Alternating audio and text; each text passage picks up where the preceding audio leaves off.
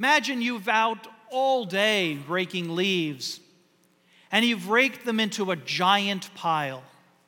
You went the extra mile and got the leaves underneath the bushes in the back. From every corner of your yard, you raked together the leaves in one giant, colossal pile.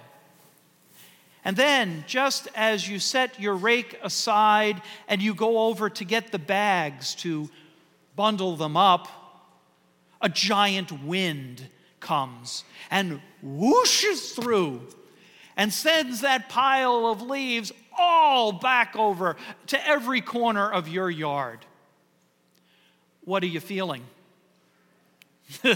Frustration? Ah! Right? Perhaps maybe even using colorful language to describe your predicament?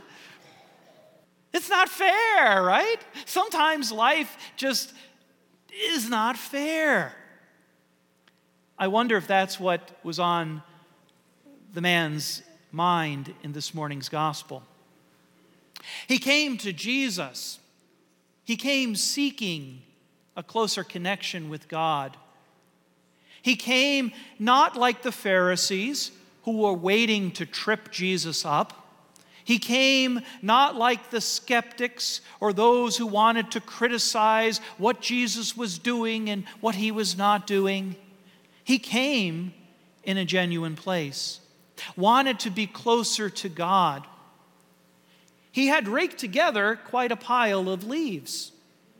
He had many possessions, he had many things. And not only earthly things, but he had done a good work in his community. He was active in love with his neighbor. He had been following the commandments since an early age and before him his life stood tall and proud. And as he kneels, he wonders, What must I do? What must I do? Tell me to inherit life, eternal life with God, a connection that is not going to go the way. And then Jesus speaks. And it's as if he blew a giant gust of wind that disturbed the giant pile and sent it all over the place. Give what you have away. Come and follow me. He was shocked, he was flabbergasted. It seemed astonishing. The man leaves grieving. And not only is he taken aback, but the disciples also are taken aback because they're there and, and they're thinking, you know, of all the characters that they've had to push away from Jesus last week, the children or the undesirables, right? Maybe they didn't say stuff, but you know, Jesus hangs out with the wrong sort of people. Truly, Jesus could use a good, righteous, wealthy man in his group. And so when he was coming, they thought, all right, this is going to work out great. And so they're astonished. What do you mean?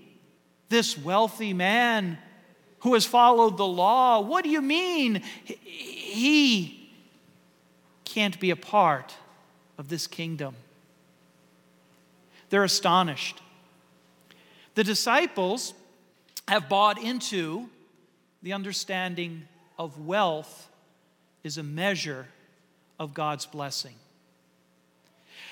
If all that we have, the logic goes like this if all that we have is a sign of blessing from God, then those with more are more blessed.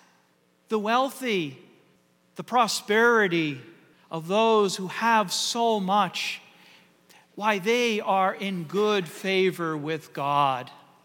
And those who don't have so much, well, you know, they must have done something wrong.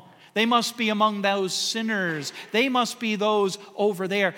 That attitude goes way back centuries before Jesus. We did hear it today in Amos, where the wealthy thought themselves privileged and that their lives were worth more than those who were poor and on the margins. But Jesus says, wait a second. Those who have wealth have a hard time entering the kingdom of God because they place their possessions, that big pile, they place that in the center of their lives. All their energy and effort is spent accumulating and putting together and then defending what they have. Instead of reaching out to others, even in acts of love and kindness and careness, they really are concerned about what they have and what they stand to lose. That's the problem with wealth. It becomes a God unto itself. And that God demands every ounce of our being. Jesus says how hard it will be, like a camel through the eye of a needle. And the disciples are astonished. What do you mean? If a rich person can't be entered into the kingdom of God, then who can? It doesn't make sense. Jesus invites them into an understanding of God's grace. You can't buy the grace of God. You can't, no matter how big your pile of leaves might be, you can't trade it in for an ounce of God's grace and mercy and love. You can't buy love. And before that was a Beatles song, it was the truth of the gospel. The gospel comes as gift. It comes by the grace of God for everyone, rich and poor alike. It comes for those who you would want to come in your door and those who you'd hope stay outside. The grace and the love of God is bought by the life of Christ. And we can't do anything to make God love us any more or any less. The wealthy have a hard time because for them, everything has a price. The poor get this because they know they can't offer anything. Relationships, our relationship with God, is based by God's own life and gift.